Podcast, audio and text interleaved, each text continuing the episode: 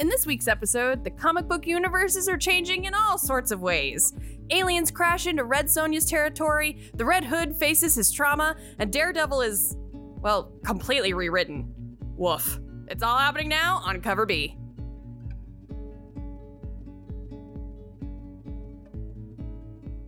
Hey, everybody, welcome back to Cover B. Good evening. Or afternoon or something. Something? You can't dictate when they listen. They can- listen on their own. This is a You- spooky podcast. You can only listen. I mean, I am sipping on a PSL at the moment. Yeah. My life feels complete. Halloween come early. I'm I'm getting the punch on my girl punch card because it's fall almost. It's close enough, right?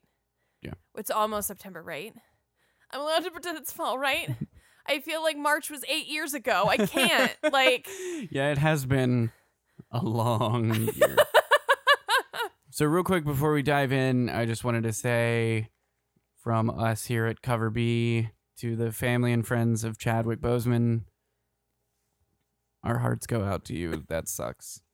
For it's those of you who haven't heard, Chadwick, Bos- Boseman has passed away, we have lost the Black um, Panther. And it's it's incredibly sad. It's big sad news right now.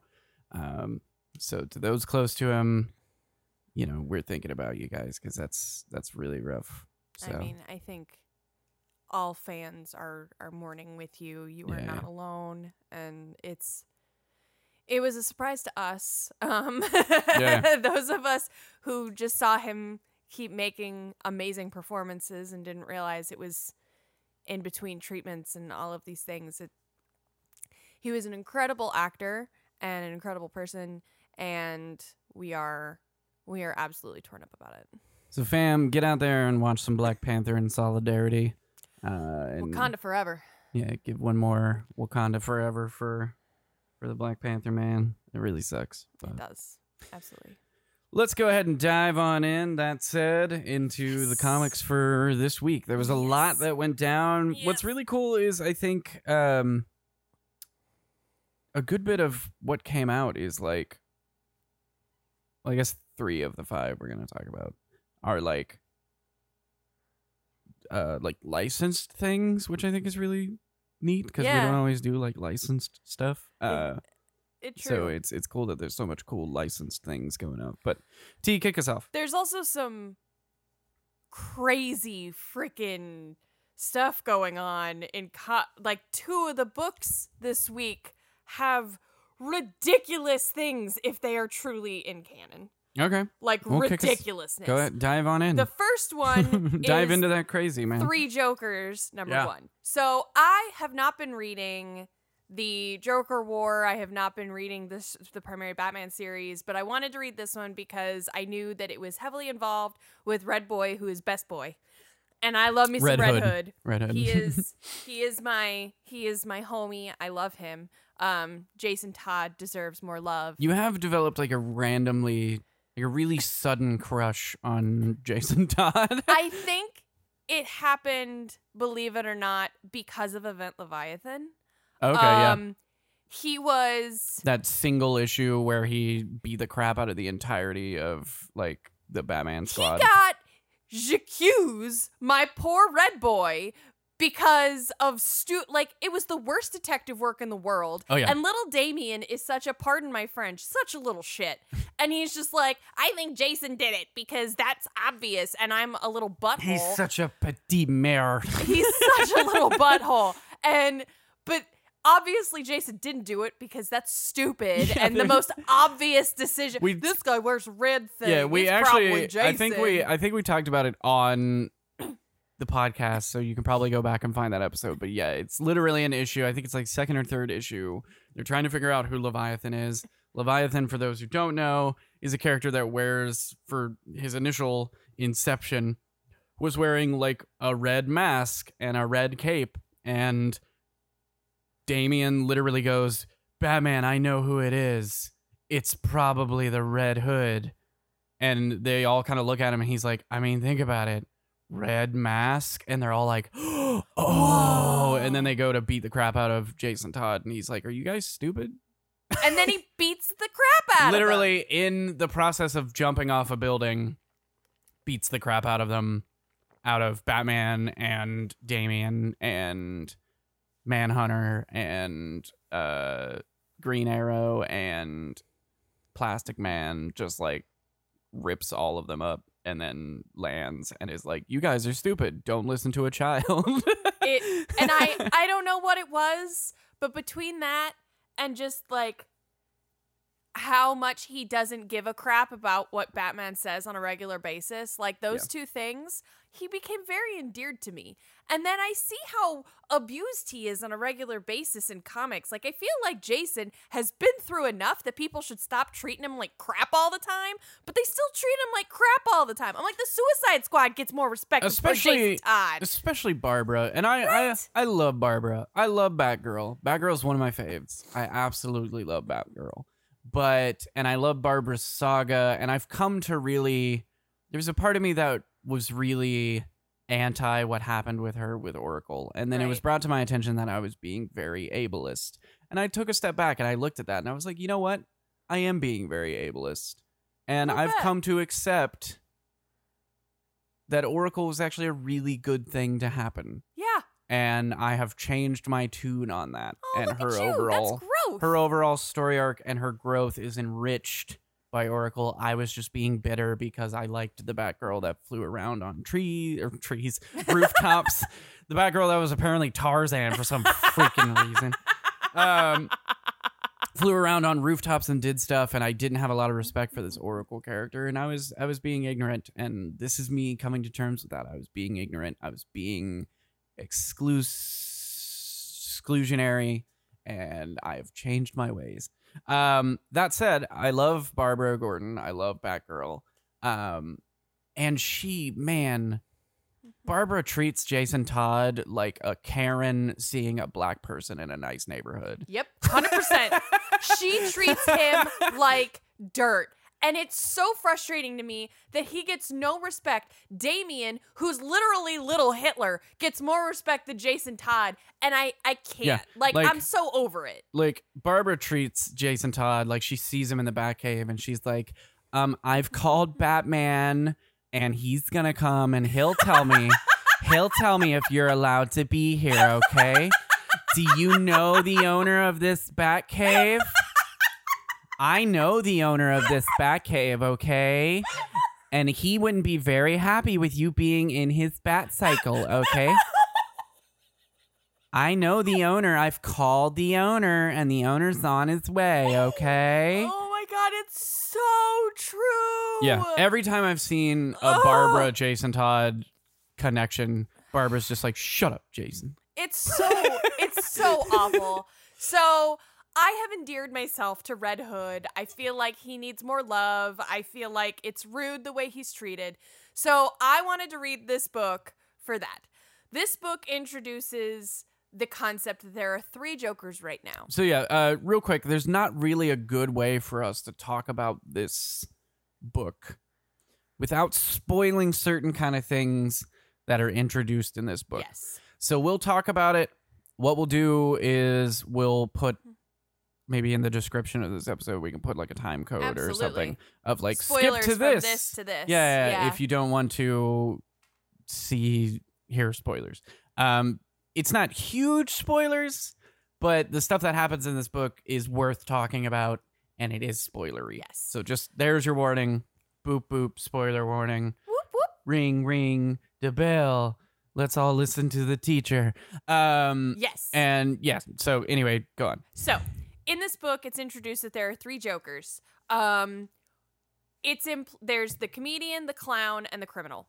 Um, it is not clarified if one is the real Joker, if all of them are somehow the Joker from Mhm. maybe like different, you know, multiverses, or if none of them are the real Joker. After I explain what happens, I'll ex- I'll express my opinion. Um, they each commit a crime. Nobody can tell which one's the real one. They're all trying to find these jokery men. And it's Barbara and Batman and Jason. And of course, Jason's doing his own damn thing, trying to get things done. He actually like goes to interrogate a victim in a uh, uh, ambulance, and Barbara and Bruce are both like, What are you doing, Jason? He's a victim. And he's like, Actually, he's a domestic abuser and beat his son, so back off. and I'm like, Jason didn't get no respect. And no um, respect, I tell you. uh, uh, so, but like stuff goes down or whatever. Well, finally, they capture one of the Jokers. It's been dis- found that the Jokers, as a collective, have stolen a vat of the goop that turned the Joker into the Joker. Um, so again, we have no idea who is the Joker and who isn't the Joker and what's happening. Um, so he steals this vat. They don't know where it is. They don't know what he's going to do with it. He could be making Jokers all over the world. We don't know what's happening. They finally catch one of the Jokers, tie him up. Batman goes to try and find where the rest of them are.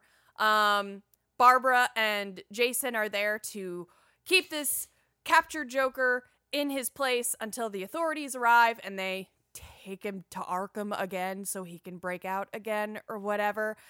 And he starts, t- the, the, the tied up Joker starts talking smack. And unlike Batman, Jason doesn't put up with smack talk. And so he puts a bullet in his brain. and it's interesting because Barbara's all, Jason, how could you do that? What are you thinking? But Barbara had the opportunity to stop Jason and I- yeah. totally missed and totally didn't Yeah. because she totally wanted payback just as much as Jason did, but she's self righteous and a Karen. I love, yeah, I love that moment because she hucks a batarang at him, Yep. and it's Yep. all done in very silent. Like, there's not a lot of like overdone like onomatopoeias. It's all very like simplistic, and then you see the body of the Joker, and mm-hmm. Barbara's laying into Jason, like, you know, How could you? yeah, all the overly righteous stuff, and then Jason's like, "Okay, Barbara, when's the last time you missed?" What I so just to add a little bit of extra detail, this story's been a long time in the works. It actually spans back to a story arc that happened towards the end of New 52 Ooh. um, where the Justice League were granted kind of excessive powers through means that I won't get into. One of these things is that mm-hmm. Batman had access to this omniscient piece of technology called the Mobius chair. Okay. While he was in this Mobius chair, he asked the chair, What's the Joker's identity? Who is the Joker? Because that's something we don't know. The Joker was this mysterious villain named the Red Hood, got pushed into a vat of chemicals, came out as this distorted clown, but we don't know who that person was hmm. Before that. That, just kind of a quick little bit of trivia, was why so many people were so tilted over the Joker movie that was going to basically give the Joker an identity. Um, and I think there's a lot of like literary talk that could be handled around that about like maybe this is the guy that inspires the Joker and isn't the actual Joker and like Yep. all this stuff. Yep. Um, maybe this guy is remembering some character in the past who was the Joker and thus is you know like there's all Totally. all kinds of like discussion you can have about that, but that's for a different time. This Mobius chair reveals to Batman that there are three Jokers, and Mm. that's it. And that's all we've had since 2015 Oh. or so. Um, so Geoff Johns has been sitting on this story for a while.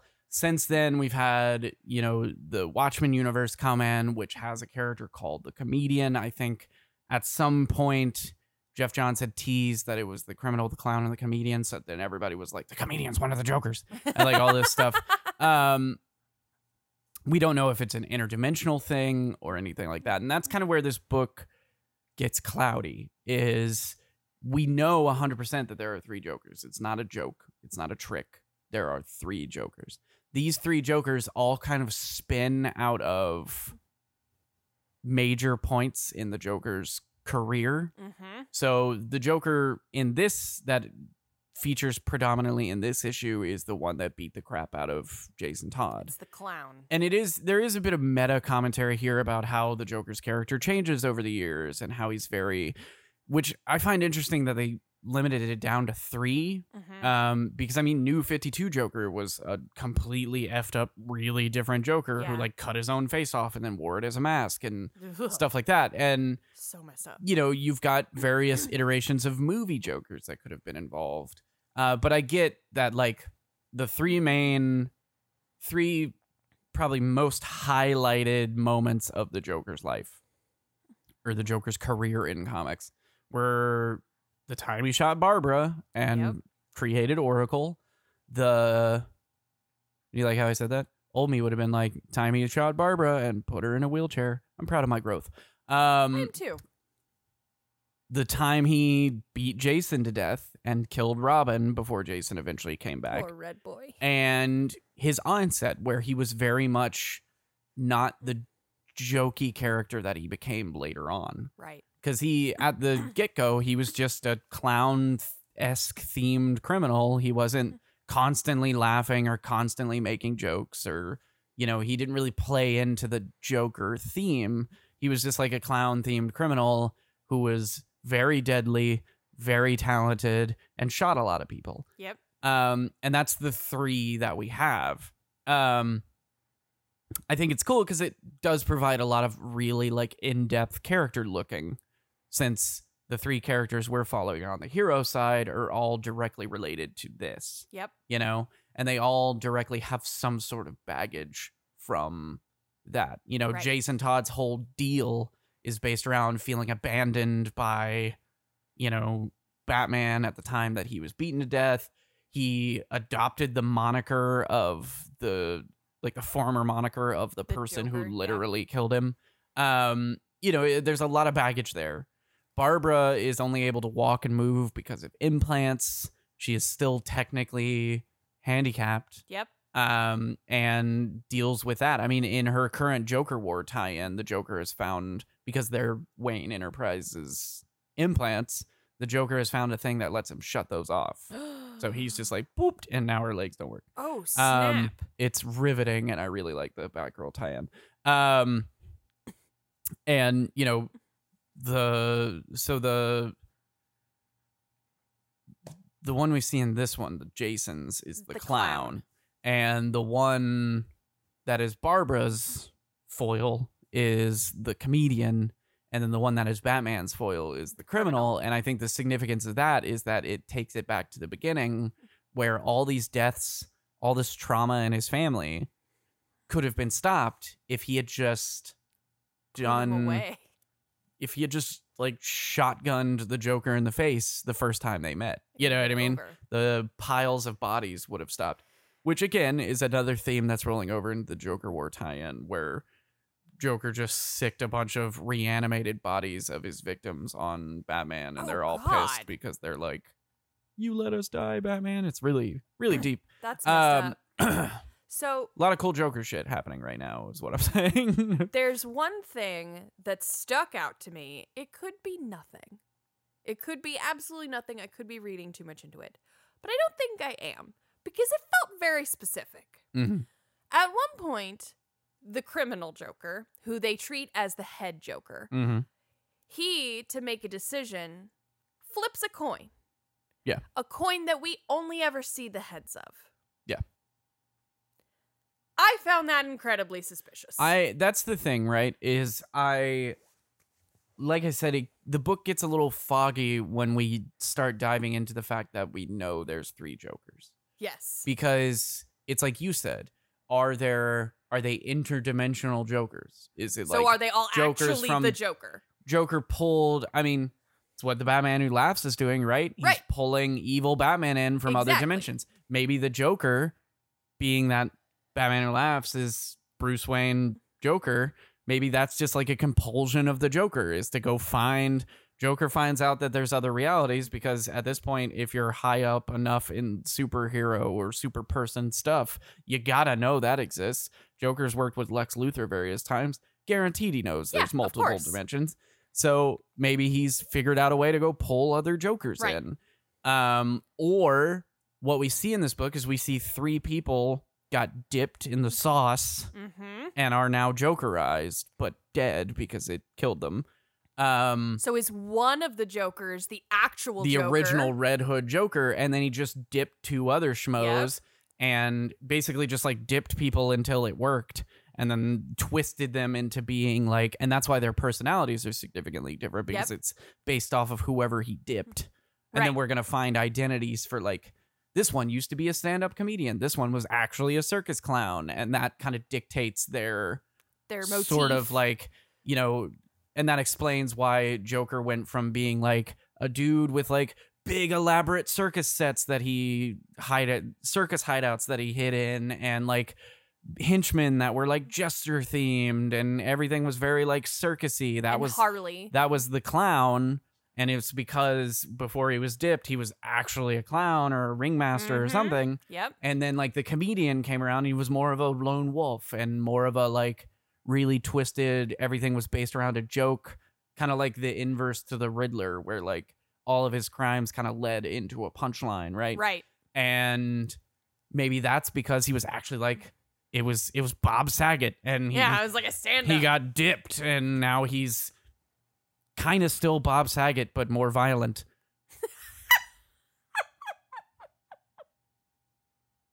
whatever it's been said now um oh. and you know so much trouble and then the criminal is yeah right i've i've pushed the limits here um and then the criminal is literally just this red hood gangster guy who got dipped. who got dipped and so he's the criminal yeah. you know and then what i think would be a cool if they're going that route what i think would be cool if they like establish this idea that the joker is like a james bond of crime right it's more of a name Mm. than it is like it's more of a moniker than it is an actual name, an actual person. You know, because there's that whole fan theory of like James Bond's just an agent name, and that's why you know in the Daniel Craig series we see like M and she's old, but we also see M in the you know Pierce Brosnan series, and it's because Pierce Brosnan was an older James Bond, and then he died in the line of service, and Daniel Craig's James Bond took over, and there was that whole fan theory. You know what I mean? Right. on why the actors switch. Um, maybe that's how the Joker works. Right. And one Joker, they just take a step down until they're needed, and then you know, Yeah. ha. And I mean, that's a really, in my opinion, that's a really fun way to take a character where a running fan commentary is like, depending on who writes it, it's it hits different. You know what I mean? Yep. And just be like, well, now that makes sense. Now that's canonical. Hmm. Suck it. You're welcome. You know? And it would be cool if at the end of this, it's like we've discovered the identity of the three Jokers, and then like two or three other Jokers come out and are like, "Is it our turn?" you yeah. know? I I think the last option is that none of these are actually the Joker. That the Joker is working with other potential criminals or even Batman villains and straight up dipped the hell out of him and now he's like off in the Caribbean or something being having a great life and has left three effectively like Joker kingpins yeah, to do his job for him. yeah, And that one is the one, admittedly, that struck out to me because I can't help it, and I don't know if the it was coin, in- yeah, the coin. I don't know if it was intentional or if it was intentionally there to throw me off. But I'm like, yo, is Two Face a Joker? Which, yeah. like, you know what I'm saying? Well, like, and I don't- He I could don't- have done that. He I could have picked three Batman villains and just been like, y'all three are Jokers now. Yeah, I I noticed that too, and I sort of wrote it off as maybe it's a send back to the old Joker because I don't know enough about early Joker. That's true. to know if he like has something to do with a coin. I do know that Batman's Batcave has a giant coin in it and has always had a giant coin in it. So I don't know if Hmm. that came from like an early Joker story and maybe that was the reference that was being made. I just thought it was Um, weird because you never see the tails on it. you don't. It's and true. That made that's what because like I could ta- write off the coin, but the fact that we never see the tails, I'm like, that's gonna be a jacked up tails. Yeah. but yeah, I um I don't know. I mean, it, it'll be interesting to see how canonical this book is. yeah. but they're touting it as like this is going to be a defining moment for Joker. And so I can't imagine they'll end it by being like, this was an Elseworlds piece. just kidding. you know, Um, Teehee. so I'm excited to see where that goes. But it's it's a really well done book. Very Geoff, good read. Geoff Johns does a really good job writing out all the characters and making them feel different and making their interactions feel natural. Yep. Um Agreed. it's yeah, it's oof, it's really good. It's so it's good. it's very very good. So I'm I'm super excited about this one and it's another 3 issue mini and I love that DC is doing these 3 issue minis because for the longest time it was like 6 or 12 or nothing. yeah. You know what I mean? Yeah. And six or 12 are ongoing, deal with it. And sometimes, like, there's so many six issue minis I've read where there's like two or three issues that I'm like, okay, this is padded. yeah, you didn't need this. Sometimes issue. you just need three decently thick prestige format issues That's to it. tell a perfectly paced one and done story. Yep. You know? And 100%. so I'm very, I'm very excited for this one. Me So, too. I'm the poor trauma of my poor little red boy. Poor boy. little red boy. Oh.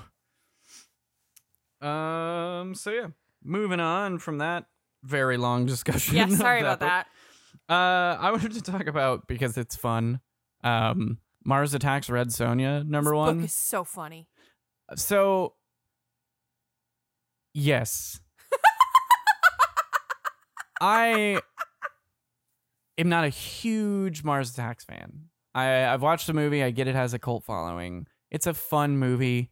Watching young Jack Black get vaporized is hilarious. Um, but I was not expecting to like Red Sonja versus Martians as much as I did. it's such a juxtaposition of of iconography, yeah. but that makes it even more fun. And it's I like how they're writing Red Sonja's character to just not give an F. Not a single She's one. just like, oh, weird looking creature on a giant ant eating people. I'll kill it.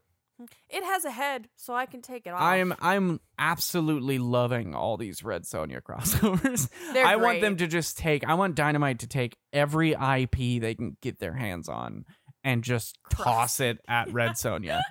I just want to I want to see Red Sonja versus everything. I want Dynamite true. I want Dynamite to reach out to frickin' Dark Horse and get all their IPs and just huck them at Red Sonja. How much would it be amazing to have Red Sonja versus Predator versus Alien? Yeah. Like, come on, let's go. I'm ready. Red Sonja versus Judge Dredd. Red Sonja versus. Doctor Who. Let's make it happen. Red Sonja meets. Tank Girl. Red Sonja. They'd be bestie friends. Isn't that just basically chastity at this point, Uh, though? yeah. I I just want Dynamite to be like, hey, I want them to like get on the the internet and just be like, hey, if you have an IP you'd like to fight Red Sonja, we'll only take ten percent of the proceeds. and just get as many crossovers from as many companies as we can They're because these really are so fun. fun. Red Sonja Age of Chaos was a delight. Red Sonja Mars Attacks, really good. I I like the first issue. Same. It it seems like it's gonna be really really fun. like it, and it does a good job where like it takes itself serious enough so that it feels like a cohesive plot, Mhm. but at the same time, you're still like, look at these stupid looking Martians. well, and that's that's the thing, right? Is like part of Mars Attacks was like, oh, they came to you know they came to Earth and their technology was so much better than ours, and so they defeated us.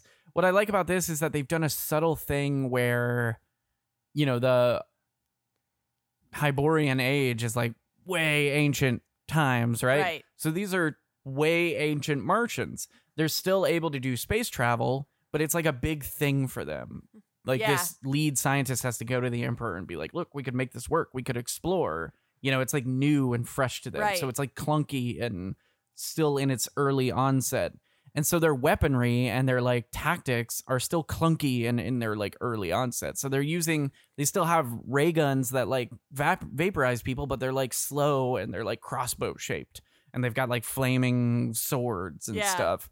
And so it's I like that subtlety of it where it's not it's not the same thing we see in like the Mars Attacks movie or other Mars Attacks comics where it's like the big robots and like the ray guns just like boo boo boo and like tanks and shit. yeah. It's just like dudes on the ground with like considerably primitive quote unquote Martian weapons fighting dudes on the ground with considerably primitive human weapons. But it's also a cool commentary because it speaks to how like nowadays we're all lazy and office workers. It's soft, and doughy, yeah, yeah, yeah. and like they show up now and they're like, ha ha. And you show up back then when you got like people who had to work the farm every day and Red Sonja, who's a straight up warrior. And like, they st- even with modern technology, they probably would have had more of a fight with the Red Sonja. I got era. back when I got back into reading comics a few years back after having not read them like through college and stuff.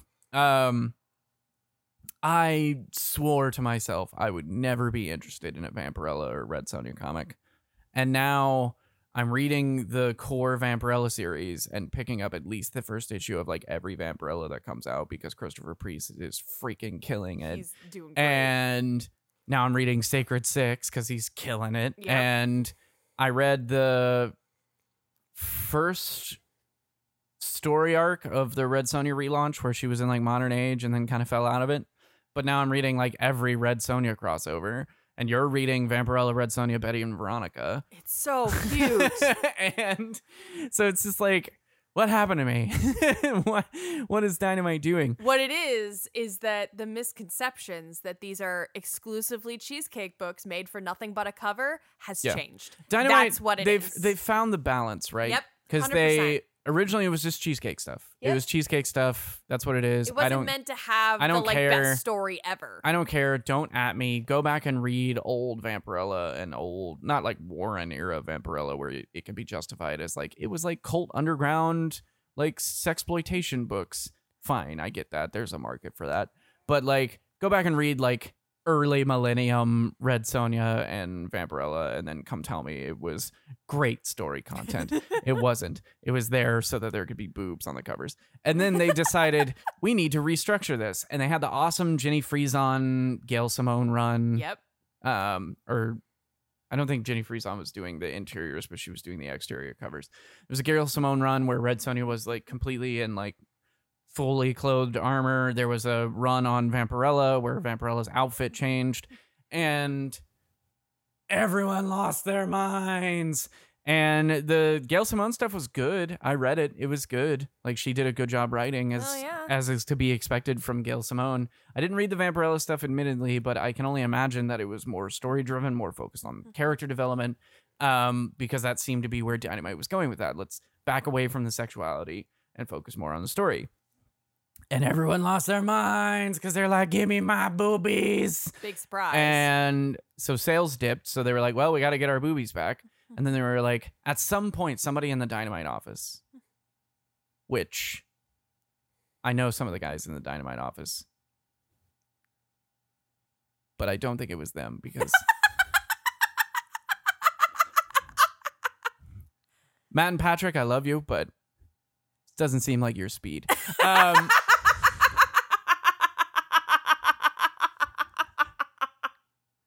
get wrecked. Um,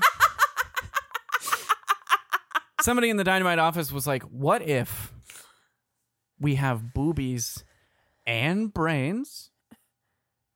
And Dynamite CEO, in between like tweeting, retweeting game like Comicsgate stuff, probably put his phone down and was like, "Oh my god, that's genius." was it was it maybe the like one woman in the office that said it? Probably. Probably. Um, and that's what they've done is, is they've been packaging really fun stories and really like well structured and like creatively structured narratives and comics in like Lucio Parrillo porno art. And like and it's like 90 different covers a book. Yeah. And you know what? It works. They'll get the does. sales from people wanting to just stare at Derrick Chew's big, big hip, hipped women, and they'll get money from all the people that want to get exclusive covers with like Kunka's like thick with three C's vampirellas on it. And but then they'll also hook people. There will be people that pick it up. Like I mean, I picked up Vampirella number one because Christopher Christopher Priest was on it. Yeah. I was like, that's interesting. Like I heard his Deathstroke stuff was really good. This is like a legit dude. What the hell? Yeah. Picked it up, loved it, been reading it ever since. Yep. You know? Yep. That's how you do it. And you know what? I pick my covers based off of which one I'm most attracted to.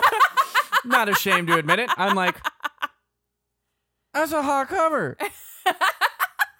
Give me that. And then you still read it. And then I still read it. That's true. I have to get through a wall of about 15 to 30 minutes of drooling over the cover, but then I dive right in. I am only a man. It's okay. We forgive you. Next in line uh, is the new beginning of a run from the Locke and Key series, which I will admit I have never actually read Same. Yeah. of the Locke and Key. Um, this one takes place right around World War II, right at the beginning, middle of World War II. I don't know that it's entirely been decided yet. Um, I honestly don't know like anything about the Locke and Key series really. Um, so I will admit that as I started in on this book, like the first few pages, I was a little like, what in the hell is happening? But what was nice about this book to me is that by the end of the book, I feel like I understand the family, I understand the characters, I understand the premise, I understand the perspective. I know Yeah. like who I'm dealing with, I know when I'm dealing with, I understand what the plot's going to be about. Like I was m- actually really surprised that within the first to last page, I was able to feel incredibly comfortable be- go- jumping into the story with no It's- prior knowledge. it's a very nuanced balance, and Joe Hill did a very good job with it. it took because a minute, it's but it's yeah, it's you know it nods enough to the people who have read Locke and Key and you know seen all the stuff involved with Locke and Key and know like when you reference like I used the music box, they know like probably what that does. I also have not read Lock and Key like the original stuff, so I didn't have a, the same thing. I didn't have any knowledge coming in. And yeah, they do kind of like mention things and mention keys and mention this kind of stuff kind of just offhanded. Um and I feel like a lot of that is like, hey, person who read Locke and Key, you get it. You know what this throwaway nod is, what the most dangerous keys are. This person referenced this key, you probably know what it does. There's probably a story somewhere about that Yep. specific key yep, but it's also not so laden with these nods and there's enough explanation going beyond that like you said as you dig through the story you're like oh okay i get it there's enough yeah. exposition that it doesn't feel heavy-handed for those who've read it, but it also doesn't feel super barren like that one. Was it robots versus ninjas? That I was like, what in the hell is Yeah, happening like, with this did book? i miss did i miss a book yeah I, I totally skipped number zero apparently. Um, but this it's true. It it doesn't feel overdone, so it's it's like a baby book for people who've been reading Locke and Key. Yeah. But I absolutely feel like this is a great option for those who haven't jumped into the a series good a good comparison because we talked about it recently is the vampire the masquerade book yes. right. where they'll just like throw out like you're a Brujah or whatever the word was Right. and you're just like i don't know what that means mm-hmm. i've never played the game never read the comics someone please explain to me what this means I have no context. and for someone who goes into it knowing vampire the masquerade it's probably super fun to hear these things totally thrown around obvious. but as somebody who doesn't know there's not a lot of guidance into getting to that point exactly. this does it right for both parties. Agreed. Like Joe Hill did a good job doing it right for both parties because it's been a while since we've had a Locke and Key thing. There was Yeah. like a Locke and Key one shot like a year or two ago, and that was like it for like another two or three years. Wow. And Yeah, it's been I while. think I think it's been quite a while since the Locke and Key thing came out.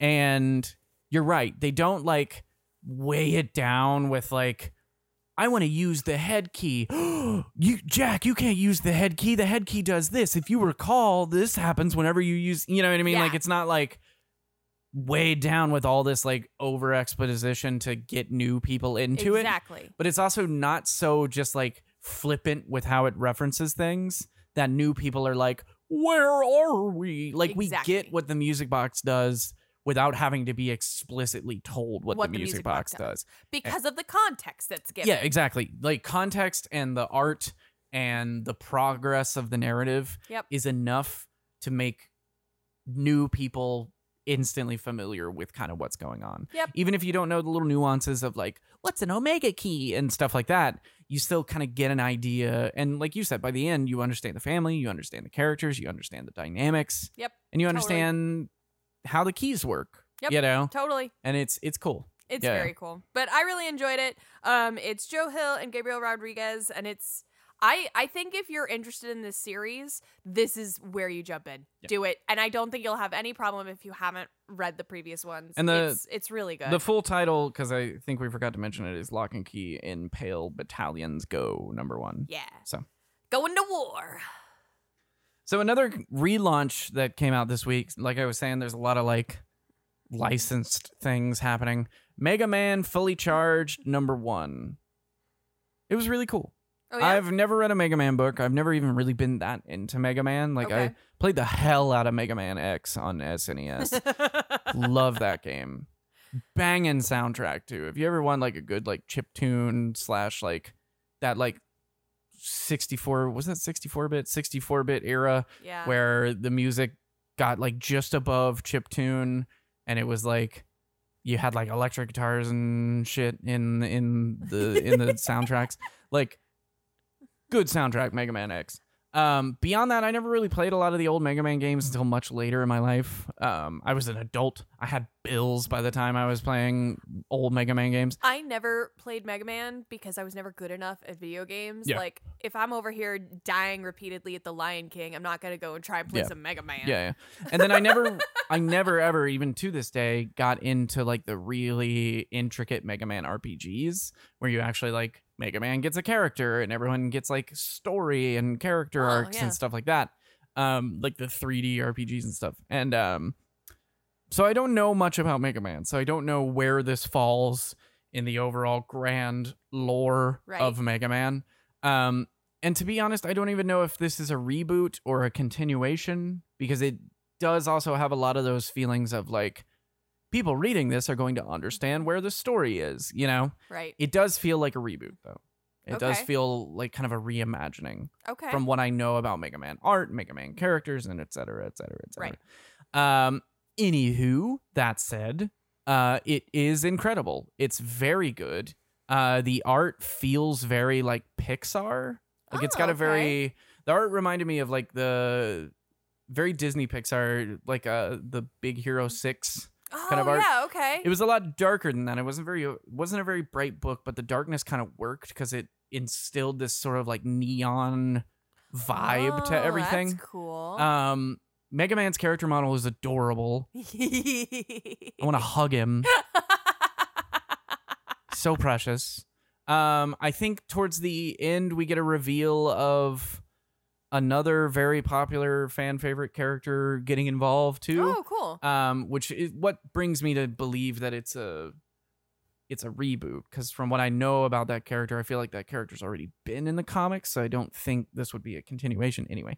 Um, it's adorable, it's fun, it's got a lot of story to it. Um, it's darker and grittier than I thought it was gonna be.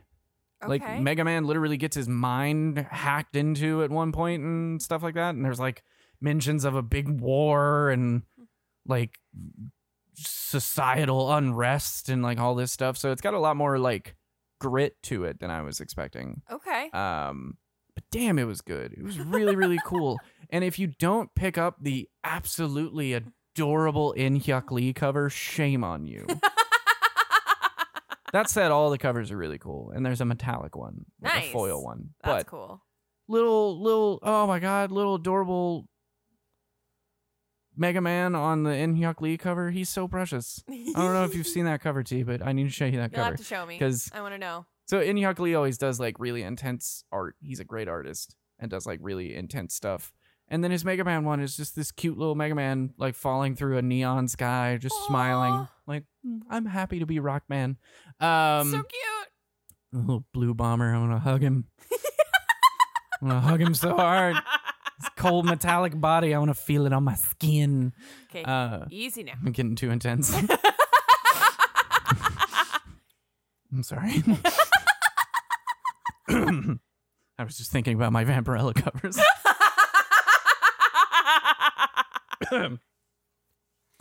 Tying it back. Oh yeah. All right. So last on the docket. uh all right. So the Daredevil annual. Oh, little Daredevil. I just want to hug him. I'm sorry. Okay. So here's the thing. I'm pretty sure sometimes annuals are canon and sometimes they're not. Okay, so I wanna I wanna start by saying I have seen many an article talking about this Daredevil annual, and I've skipped over all of them because I knew you were gonna talk about it. But there's Oh. apparently a lot of bananas happening Oh my god. over this annual. Oh my god. So I'm very hyped to hear you tell me what went down in this. okay okay so i'm gonna go ahead and say spoilers because i can't i have to um there's just deal with it but you need to know this if you care about dare oh my god okay. If you're a care devil, if you're a care devil okay so this annual was written by Zdarsky who's been writing the primary daredevil. I've talked about it on multiple occasions. It's phenomenal. I love this book. Chip is a badass. This is amazing. Okay so this annual. Think of everything you know about daredevil and his history okay? Think about everything you know about his existence how he came to be daredevil okay? You got it? Mm-hmm. Forget it Shit. chip Zdarsky just completely rewrote the entire history of daredevil Oh damn.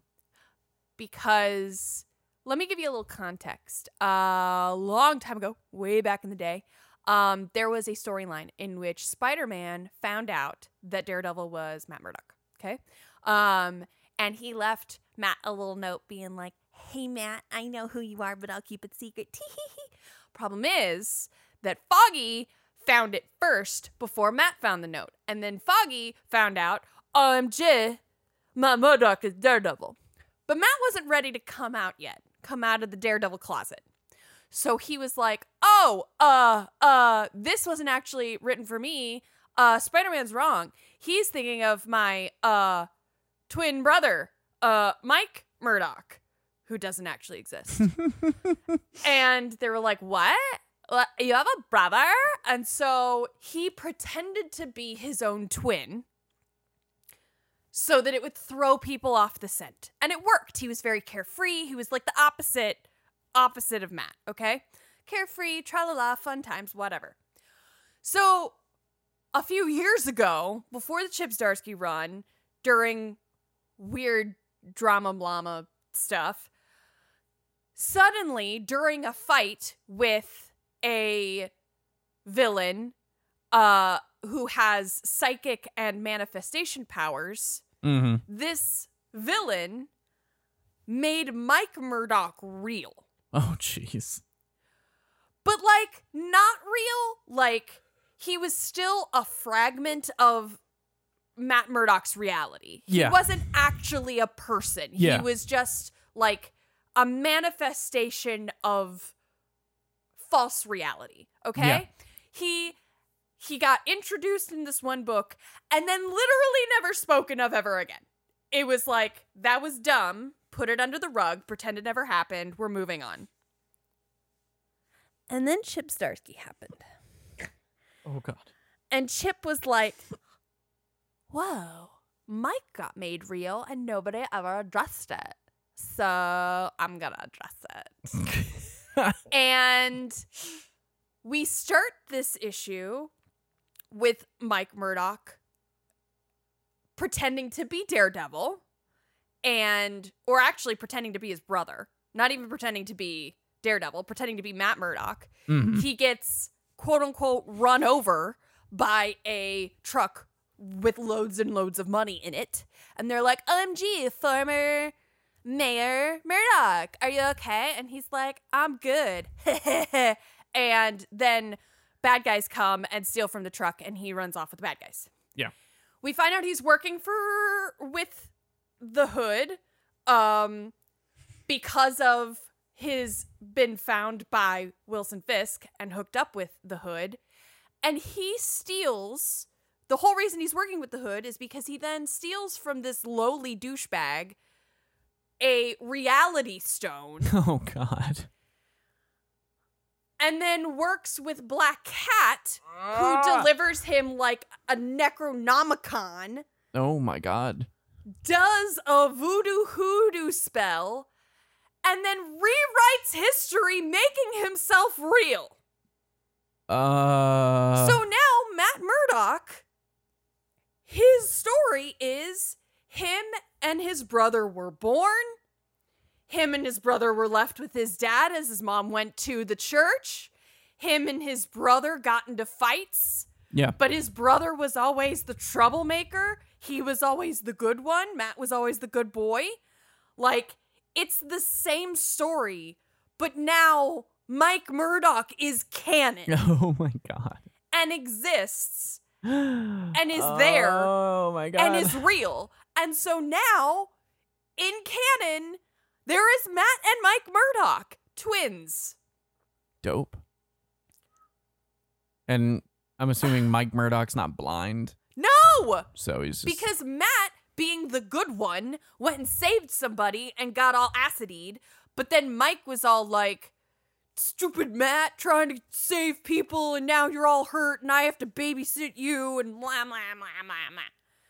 It's, and like, he treats Matt like Matt got the law degree specifically so that he could keep Mike out of trouble, and like, it's, what I love. it's insane. It's absolutely flippin' insane. what I love so much about what's happening in Marvel right now is that these really creative minds on the writing side. So you've got your Al Ewings, you've got your Donny Cates, your Chips, your uh, Jason Aaron. Jason Aaron's. They're they're reading Marvel comics, and Uh-huh. you can tell that they frickin' read some comics. And in so many cases, they're all finding books or storylines that just kind of peter out or are just weird, obscure things, and they're going, "Hey, what about this?" I mean, the big event coming this fall is the King in Black. It's about Knull. Knull spawned from a random panel in a Jason Aaron Thor book. Literally, it from Gorr's background story where he kills this random thing and gets the Necro sword. Donny Cates was like, "But what about that guy?" that would be like doing an entire Law and. Order spinoff off of like some dude who's like, "Hey, I'm walking here," you know what I mean? Yeah, yeah. And then just being like, "What about that dude's story?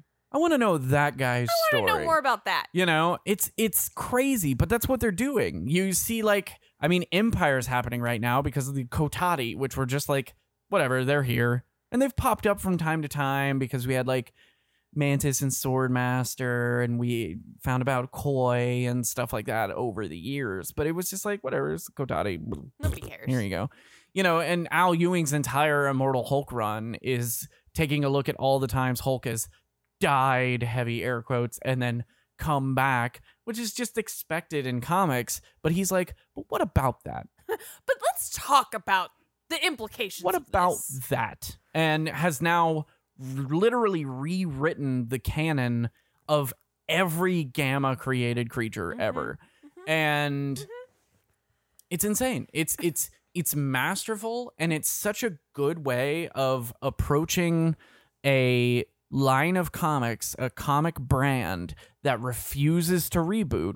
How do you keep it fresh? You do shit like this. Yep. You find stuff like Mike Murdock and you go, but what about that? Yep. And then you just go full ham on comics. You Yep. know, all of these That's it. guys have responded to these like little nuggets that they're like, I'm curious about that by just going like all in on comics. Like getting a reality stone, getting a Darkhold and rewriting reality is such a comic book thing. Yep. And it's like as extreme of a comic book story, you could explain that to anybody who doesn't regularly read comics and they would be like, "What?" and that's but that's the choice. The choice was made. I want to do something with this character. I'm going to do it in the most bombastically comic book way.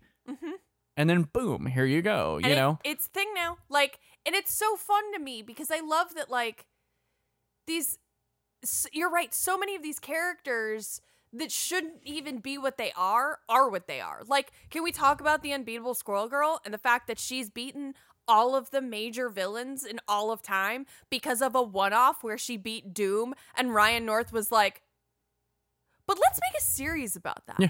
We're going to do that. let's let's talk about that though. Like it's it's just it's flabbergasting to me that now Chip Zdarsky looked at it and was like, "But but but now Matt has a brother." Teehee. Hee-hee. like what? it's cool. I mean, it keeps it keeps it fresh. It's so it's nice. crazy. And that book, straight up, if you're not reading that run, we're really heavily into it. Like, I think we might be like 18 or 19, maybe even more.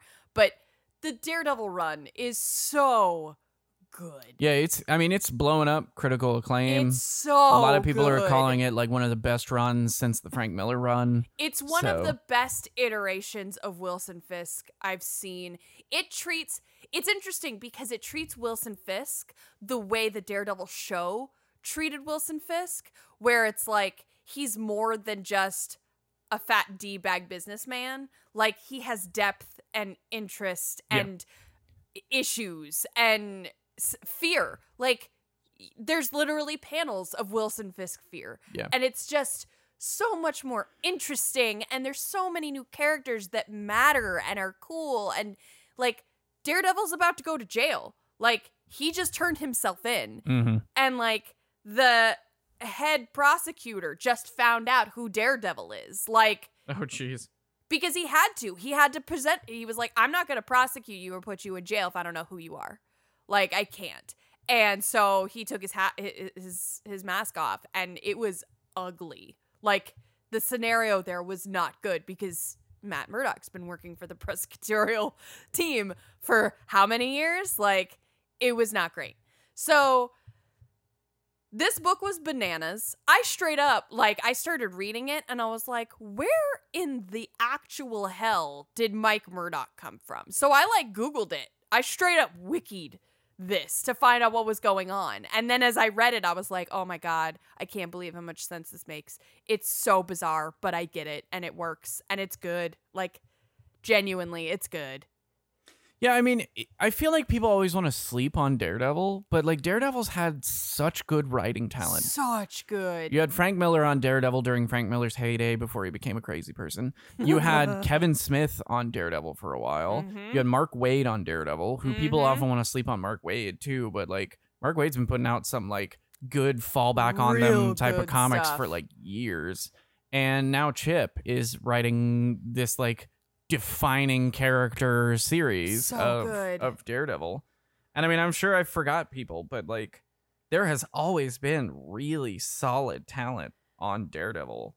And People don't give I feel like that people character and yeah. those that that whole part of the world enough credit. Like I feel like Bendis wrote some Daredevil. yeah, Bendis loved Baker those. wrote some Daredevil. Yeah. So like there's been solid talent on Daredevil since like the 90s. And like it's just crazy to think that people like I said they just want to sleep on the character because it's not Spider-Man, it's not an Avenger, and I feel like people He doesn't have active powers. People kinda and overlook so it. people just it. I hate to say it, but they do that with a lot of the defenders. Like the only defender who gets a lot of like cred nowadays is really Jessica. Like Mhm. on a regular basis, and I hate to say that, but that's almost explicitly because she's a Bendis. Yeah. Like the other defenders just sort of get they do they get sleeped on. You're right, and it's it's sad because they're great characters and they get great talent and they deserve more cred. Yeah, yeah. I think that's everything. Ooh, yeah. Whew. Hefty. Sorry, hefty guys. boy. Hefty boy.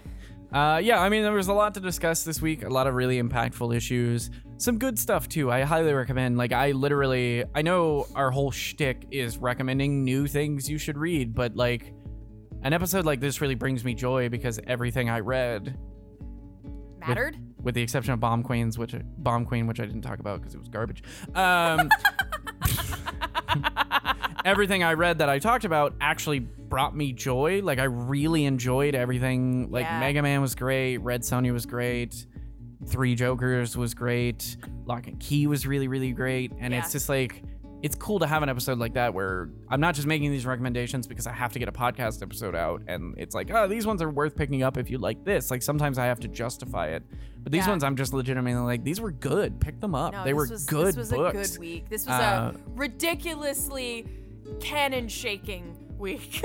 yeah, no, it was it was solid stuff. It was a really, really good week. yeah. So So, Anyway, if you want more Cover Beat, you can go to our website, coverbeatpodcast.com, and we've got, you know, all sorts of episodes. I do believe we're going to have an episode on Wednesday for you because we are going Ooh, to we- brave the world We're gonna yep. and go see New Mutants. That's We're gonna wrap ourselves in cellophane and scuba gear, yeah, and we're, we're gonna probably get gonna out do and that tomorrow night. I think yeah, is the get out and see New Mutants. So um, we're gonna we're gonna do that, and we're hopefully gonna have a real extra for you coming up shortly. Um, if you want fun news and comics and memes and silliness, uh, follow us on social media. Cover at Coverby Podcast on Facebook and on Twitter. Um, you can find Chris and I both on Instagram. And if you like video games, come and watch us live stream. We have a variety channel that we stream six nights a week. Uh, and that's Tink Tink Games, twitch.tv slash Tink Tink Games. And uh, every other Sunday, we actually do a live stream RPG where we are straight tabletopping it up in the Star Wars universe. So that's super fun too. So if you're big Star Wars fans, you can come hang out with us there. So we are, as you can tell, we are ridiculously busy, so we should probably get back to life. Yep. but we will catch you back here for the next episode Of, Of Cover Cover B. B. Bye, everybody.